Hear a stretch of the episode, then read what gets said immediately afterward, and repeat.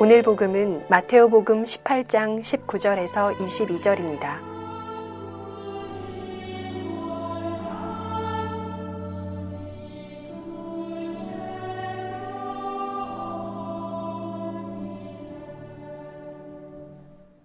마테오가 전한 거룩한 복음입니다.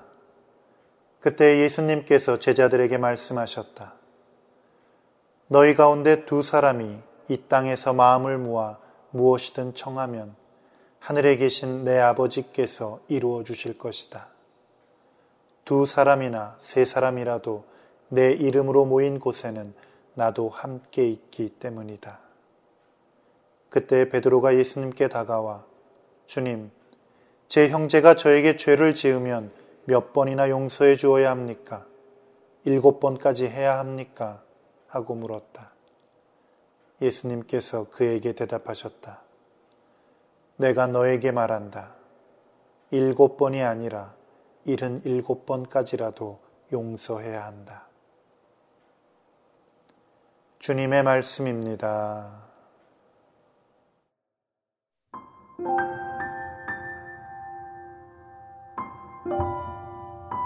교구장 수석비서 허영엽 마티아 신부의 생명의 말씀입니다. 세례를 받은 지 1년 정도 지난 신자들의 피정 모임이 있었습니다. 생활 나눔 중에 한 신자분이 들려준 이야기입니다. 저는 처음에는 세례성사를 받고 신자가 되면 세상의 모든 고통과 어려움이 없어질 것이라 생각했습니다. 아니, 없어지지 않더라도 적어도 가벼울 것이라고 생각했습니다. 하느님을 믿으면 세상의 고통을 덜어주신다고 믿었습니다. 그런데 시간이 지나면서 오히려 그 반대였습니다. 하느님을 믿는 것이 때로는 그 전보다 내 삶을 더 고통스럽고 힘들게 만들었습니다.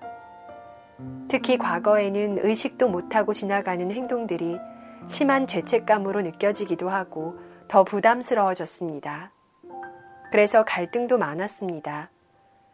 그러나 시간이 흐르면서 그 모든 것이 하느님의 은총이라는 것을 알게 되었습니다. 즉, 제가 느끼는 만큼 죄를 더욱 조심하게 되었기 때문입니다. 또한 신앙의 삶이 힘들고 어려워도 마음의 깊은 기쁨과 평화를 느낄 수 있습니다. 왜 신앙의 길이 십자가의 길인지 조금은 알 수 있을 것 같습니다. 누구든지 내 뒤를 따라오려면 자신을 버리고 날마다 제 십자가를 지고 나를 따라야 한다. 예수님은 오늘 복음에서 분명하게 말씀하십니다. 예수님을 따라오려면 자기 자신을 버리라고 하십니다. 여기서 자신을 버린다는 것은 자신을 비하하거나 혐오하라는 의미가 아닙니다. 오히려 적극적으로 자신의 삶을 선택하는 자기 결단이며 적극적인 삶의 실현을 의미합니다. 예수님을 따르는데 마지막 걸림돌은 다름 아닌 바로 나 자신이라 생각합니다. 재물이나 명예도 버리기가 목숨처럼 아깝지만 나 자신을 버린다는 것은 더욱 어렵습니다. 이웃사랑을 실천하고 봉사활동에 열심히 한다 해도 나 자신을 버리지 못한다면 자기 만족이나 위선된 행동이 될 수 있을 것입니다. 어쩌면 나 자신의 욕심이나 집착 등은 가장 극복하기 힘든 삶의 문제입니다. 그런데 우리는 늘 선택의 삶을 살아야 합니다. 사실 마지막 선택은 항상 하느님과 나 자신 사이에서 이루어집니다. 그래서 주님께서는 자신을 버리라고 단호하게 말씀하신 것이 아닐까요? 예수님의 제자가 되기 위해서는 자신을 포기해야 합니다.